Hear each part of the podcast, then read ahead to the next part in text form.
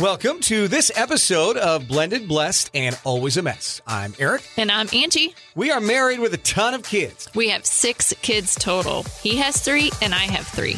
My name's Hallie, and I love riding horses. I'm Lexi, and I love agriculture. My name's Carter, and I love eating. My name's Chase, and I love lifting weights. My name's Summer, and I love spending my parents' money. I'm Dane, and I love baseball.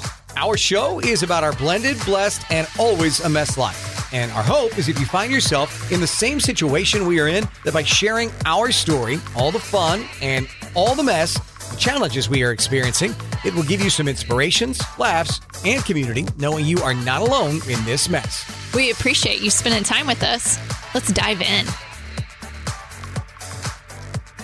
Welcome to this week's episode of Blended, Blessed, and Always a Mess. It's our very first part two episode because last week Lynn Roush joined us. And if you haven't heard that episode, I highly encourage you to check that out before today's because Lynn is an LPC native of Chicago uh, who attended the Moody Church growing up and, and went into psychology and philosophy. And now she's been here in mid Missouri for about 16 years or so. She's, her husband is a pastor at the Crossing, but she is part of the professional counseling ministry there. And she's incredible incredible at what she does, and her passion is to help people understand generational cycles of dysfunction and work with clients to break destructive patterns in marriages and families. And we talked about that last week. I mean, at the end of our episode, Angie was was in tears. I mean, she just was, and not in a bad or a good way, but you know, dealing with grief. I think, as Lynn said at that moment. And so, in in this week's episode, as we continue, we do want to talk about three rules of a dysfunctional family that Lynn can walk us through, and how to start breaking some cycles and also what a healthy marriage as you rebuild in a new marriage can look like because you've already had one broken marriage and now you're trying to build a healthy one. And so those are some of the things that we'll talk about today. Great. Thank you guys for having me again. I'm so excited to be here. I mean, it's, it is Wait, our I don't pleasure. See a box of Kleenex, though. We were supposed to Yes. get Kleenex in here because we had I tears might last need it time. again. Dang. Angie does not cry. It was a good stopping point last week because she was feeling it. So yeah, but uh, so as we, we go through, we talk about all the different things. You mentioned to us, Lynn, that there are three rule uh, three rules of a dysfunctional family. Can you go through those and Yeah. just kind of take us through that process and how to rebuild? Absolutely. Yeah, a book that I have recommended to clients uh, many times over, and I always, you know, get such great feedback that it, it's so insightful for people is a book called It Will Never Happen to Me by Claudia Black. And it came out in the 80s, so it's it's been out for a long time. But um, she specifically speaks to the patterns that show up in an alcoholic family. But I think this is, you know, transferable to, you know, any dysfunctional family system.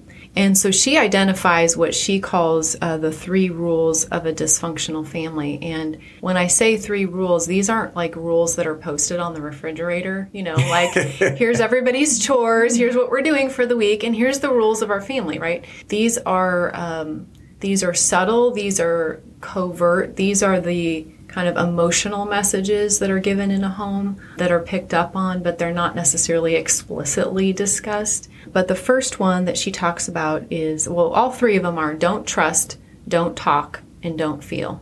Okay.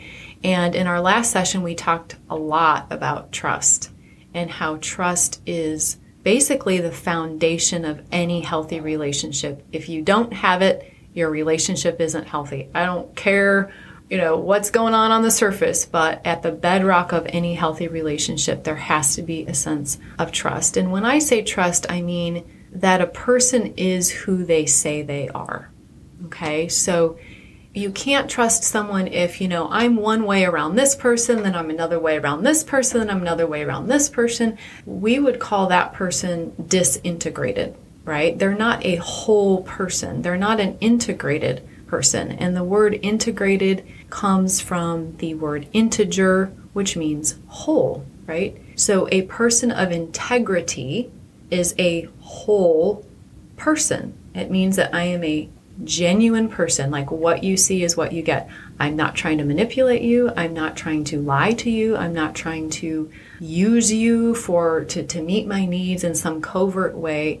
It is someone who is approachable someone who knows themselves this is so foundational to just being a healthy person okay I would say what you're describing we talk a little bit about you know how Angie and I are very opposite in the regard that I'm overly open. She has when we first met was not very open. I you know we're in our 40s, so we've come from different places of brokenness. And for me, my brokenness, you and I have walked through that, Lynn, over years where you know I wasn't whole in a lot of ways and, and, made a lot of mistakes. But when Angie and I first started dating, it was like, I really know that I would like a future with her. So I was very open about my past mistakes and the right. things that I had.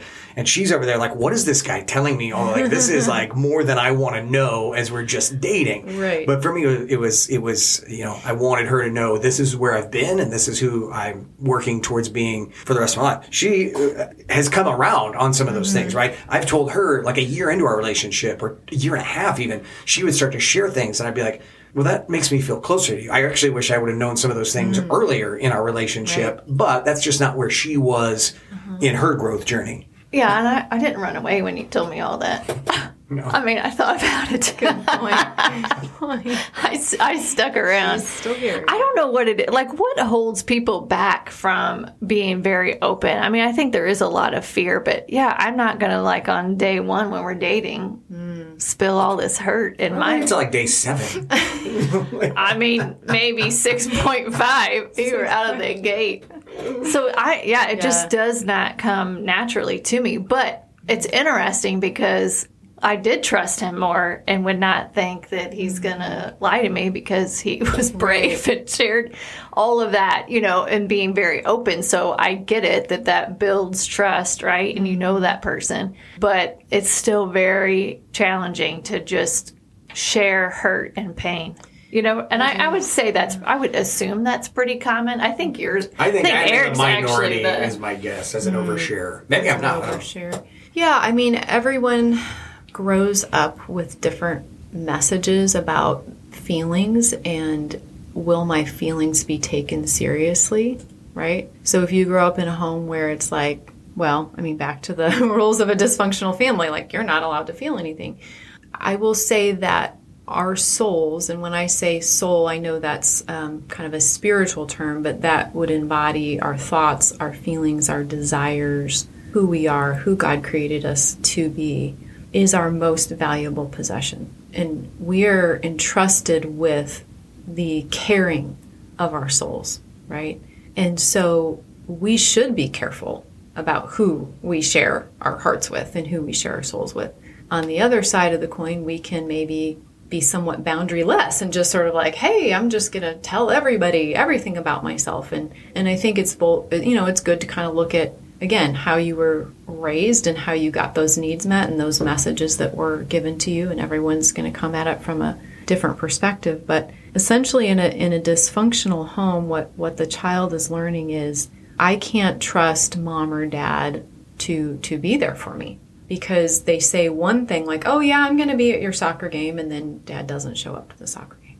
Maybe that feeling of like when I shared something with with my mom or my dad it was just dismissed or um, ignored or invalidated. And so again, there's that that message that's being sent that wow, this stuff that's inside of me, all these thoughts and feelings that I'm having, like I can't really trust these things with this person. And that's very scary to a child because back to that idea of from infancy, we are 100% dependent on our parents. So if I'm getting messages from them that like they're not really there, like there's really no one there, or that the person that's there is manipulative or you know dishonest like you know lying or you know saying things that aren't correct that's again going to create a lot of internal dissonance because that's the only child's lifeline right? So if i can't trust my parent what can happen with that is now i feel like i can't really trust myself right? Mm-hmm. You know, it's like now you kind of grow up with some self doubt and like, well, I think this is right. And so, one of the things that um, in the literature about adult children of dysfunctional families is that kids grow up having to guess at what normal is. So, and you were talking about dysfunctional. Okay, so we haven't talked about this uh, because it hasn't really applied in, in, this setting, but we do know people. We've all met people. You've counseled people that have been in abusive relationships. Yeah. Whether that's alcohol, drugs, verbal, emotional, whatever that might look like. What is it? What is that like for the kid to know that there's one parent that's trying, the other parent's really struggling. Do the mm-hmm. kids feel like they need to be rescued from that scenario? Mm-hmm. Because uh, sometimes you'll talk to a parent like, "Well, I feel like I can't leave because, mm-hmm. you know, I don't want the kid to feel like this was their fault or that I'm leaving the kid half the time." And that's a really that's another. It's a kind of a different topic, but it's also Yeah. it is part of that dysfunctional family that does happen. And you know, I just wonder what the kids going through the kid's mind. Like, sometimes is the kid going, "Well, my mom or dad should have saved me from the other parent," Mm-hmm. or I don't know. Yeah, that could be an entirely yeah, it could be a complete yeah. podcast. And I will just simply say that, you know, when a parent is in a situation like that, that is such an unfortunate bind, right? To have to choose, you know, do do I stay and sort of what's better for my child? Do I stay or do I leave? But, you know, sometimes perpetuating that dysfunction, you know, really is confusing to a child. Like if if a, if the other parent is sort of enabling that behavior or dismissing it or not taking it seriously, again, I mean the the end result is going to be that child not really being able to trust their own instincts. You know, like, well, my home isn't really a safe place for me, but nobody's really protecting me from what's going on here. So there's going to be fallout from that. So yeah, so I would say that that first component of of trust and, and attachment and security and safety is so critical for a child's development. So when that isn't there, you know, out of the gate, there's going to be issues down the road. And then the second rule of a dysfunctional family is don't talk, right? You said something mm-hmm. earlier about like, we just brush stuff under the rug. We just kind of pretend that it isn't there. Tell me more about that. Like what, what you, Session number God, two. you want me to talk? yeah. Dang it. Yeah. Yeah, I mean, I feel like I've learned a lot. I would say I actually can't even believe I'm saying this out loud. I've learned a lot from Aric. I'm kidding. Oh. But no, I, I mean, as far as seeing, I guess I had not witnessed that in the past in mm-hmm. relationships or from a parenting perspective where the parent sits down and has those tough conversations and really mm-hmm. talks through stuff. Like, I feel like I do a great job of giving advice and input and all of that. But I, I don't know how to describe it, but Aric does a great job of like having those tough conversations mm-hmm. where I feel like for me, it just is not, it doesn't feel good. You know what I mean? And so mm-hmm. I feel like I've done a good job with my kids, but then when I, but when I double click on the divorce aspect of it, mm. I don't, I did not, I don't feel like I did a good job of really digging in with my kids when it was all happening. Mm. And the, and the twins were little, they were mm-hmm. younger. It was probably more just the oldest because she was, you know, in the middle of it and old enough to understand. But I have seen the value and the outcomes of, of having those tough conversations and how that does build trust with the kids. I mean, there's times where I feel like my kids will share more with Aric than maybe even me sometimes because he's just, they just know he's so open. Yeah. I would say I wasn't always that way. I, I would sometimes feel bad uh, for my own kids that I wasn't good at it before. But really, in the last about five years ago, when I started to really dive into what was wrong with me, why I wasn't performing the way I should perform as a human being, a lot of what I found was you know, from a Christian standpoint, I'm looking for this relationship with Jesus. But a lot of times uh, as a child, that's being formulated through your parents. And what I was wanting my parents was more of their guidance, more of knowing that they were there, more that they cared, uh, the trust, right? And so, you know, I tried to, my dad's been gone for a long time. I tried to talk to my mom a little bit about that when I was going through it in the last five years say, here's what I wish I would have gotten from you, which I know upset her, but at the same time, we were able to kind of hug and, and she was, she apologized that, you know, when she grew up in the 50s and 60s, that just wasn't how you were mm-hmm. raised. You didn't, ha- you didn't tell your kids that you loved them all the time. There wasn't a lot of hugs, things like that. So in that moment, about five ish years ago, I decided I was going to be different in that I was going to try to show, I may not do it right. I don't know that I do it right all the time, right? But I was going to try to show up more in a way that mm-hmm. was, Hey, I see you struggling with this, or Hey, I'm really proud of you for what you're doing here, or can we talk about it? And a lot of hugs and a lot of I love yous and things like that. Just because in that moment I realized what had bothered me for such a long period of time. And it was an opportunity for me to pivot and to do it differently for my own kids. And I try to do it with your kids. I try to do it with you. And Well, and the other thing I think, you know, obviously like any any growth from a parenting perspective, the longer you parent, I think you learn more, right? Mm-hmm. That's kind of an unfortunate thing mm-hmm. in some in some scenarios where you learn through the hard stuff. So you're definitely not going to get it right out of the gate either. Mm-hmm. But we're always trying to figure out how we can do better. Sure. Yeah, I would say I think you guys are making some great points. And one of the things we talk about in the parenting class is doing love versus communicating love. So you can have parents that are really good at doing love. You know, you've got new clothes for school and you've got a nice house to live in and you're providing for the physical material needs of your child. But the communicating love is what is happening on that emotional wavelength.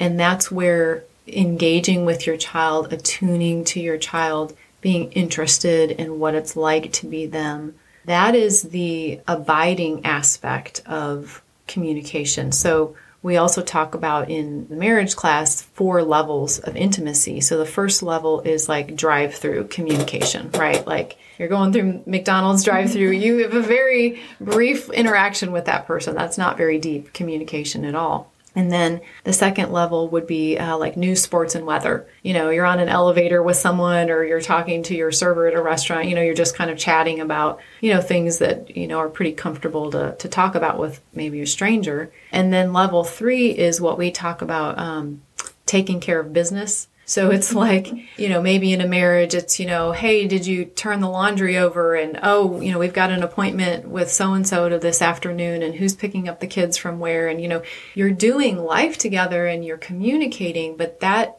and that's where actually most marriages live, right? Is hmm. just sort of at that taking care of business level. But level four intimacy is what we would call abiding it's it's oneness. It's me learning what it's like to be you and suspending my own judgment my own perspective to slow down and to pay attention and to really connect with that person on a deeper level. And that is more rare you know because life is busy. And especially i would imagine in a blended family where everybody's going in a billion different directions to come together on that level for intimacy is going to probably be even more challenging just by the nature of how busy everybody is. But that is where, and that's what, you know, when we talk about even from a biblical perspective, that when God initiated that relationship with us, what he wants is to abide with us. And, and so we get a picture of that biblically, but that should be reflected in the marriage relationship as well, that level of deep intimacy and trust. That sounds really beautiful. Let's do that. You want to do that, do honey? That. Let's do that could, one. Could you describe what you mean by intimacy? we just literally overall. had this overall. conversation. Overall. overall abiding, honey. yes. Yes. How do you that's our number one challenge, honestly, mm-hmm. because it's so crazy mm-hmm. busy all the time that it's hard to carve out that time to really connect at that level when we do actually have time, it's like we're exhausted. Sure, from, I can imagine. From work, we both have demanding jobs, the kids, yeah. all of it, you know. So then you you have those check boxes that you have to talk about, like, right. okay, what's the game plan for tomorrow? What do mm-hmm. we have this weekend? All of those things. Mm-hmm. We need groceries, but then to make sure that you're having time to really connect, that is literally a challenge. That's a big challenge. Yeah, yes. but I will say that if couples don't do that or they don't learn to do that, then the setup of the relationship is into the future where okay, once these kids do launch, right, which hopefully they do, they're hopefully not going to live in your basement forever, right? Um, and, so we're going to get rid of a basement one day. Right, right. Live in a slab. Um, is that when it's just the two of you if if there hasn't been that building of that emotional connection now it's like there's distance there's loneliness there's isolation and that's the setup for gee i'm not happy i don't feel mm-hmm. seen maybe i'm not with the right person. I mean so that can kind of create its own dilemma moving forward for any couple and so that's why we really encourage that. And again it's not about fixing. It's not about, okay, tell me your problem so I can make it go away. It's so that I can meet you there with empathy, with understanding, because that's going to build those roots, you know, deeper and deeper. And that feeds on the trust. And then the last you know, rule of a dysfunctional family, which in our previous podcast that I hope people do listen to, because we talked a lot about feelings, which we even got Angie. I know. We saw I was feeling the feelings. she felt the feelings. Yay! Is that is that rule of don't feel right? Like don't show emotion, don't show weakness, don't cry, don't don't ask about how somebody's really feeling, right? Because we kind of don't want to go there. And so when you combine, you know, don't trust, don't talk, don't feel, you know, it really is a setup for kids not learning the three most critical skills. There's a lot of talk out there about, you know, emotional intelligence and emotional awareness. And if you just boil that down to its most common denominator, essentially all that means is can I identify what I'm feeling? Can I express what I'm feeling? And can I regulate what I'm feeling? I mean, that's it right there. But guess what? If we grow up in a home where we don't trust, we don't talk, and we don't feel, is the child learning how to identify, how to verbalize, how to regulate their feelings? No. Are those feelings still there? Yes. Now, are they going to act out in other ways because they haven't been given the language, the tools, the ability to process? Likely. And then the setup is because we are more drawn to sticking with what is familiar to us now my I might be drawn to a partner who reminds me of things that I'm familiar with, which is all the things that we're talking about, like the don't trust, don't talk, don't feel. So so then when you ask about those generational cycles, is that the way to break those generational cycles is you essentially have to break those three rules. You have to break those three rules of don't trust, don't talk, don't feel. So now what what we're actively working on is I want to be a trustworthy parent. I want to give permission to my child to have their own thoughts and their own feelings and to know that it's safe and that I am going to suspend judgment at least temporarily to you know try to understand you know where they're coming from. I'll let you know when the safe space is over. Yeah You're right in it for right now. right. Where we got the cone of safety and then yeah then that goes away. But when you ask about well gee you know how do we break and that's why you know in last week's episode i started off by saying how much I admire you guys because by doing this podcast, by asking these questions, you are breaking those rules that bind people in those dysfunctional family patterns. Because when we don't talk, when we don't trust, when we don't feel, what happens is we have secret thoughts and feelings. And now, again, I don't have anywhere to go with those things. I have no one to help me make sense of them in any kind of a broader context.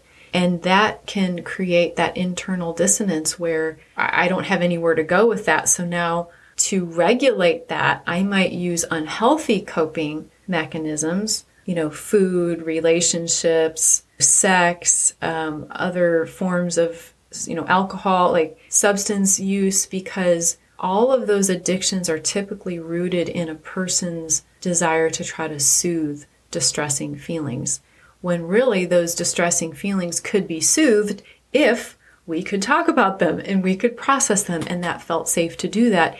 A child has to borrow from the parent their mature emotional regulation because a child's brain doesn't have all that capacity yet.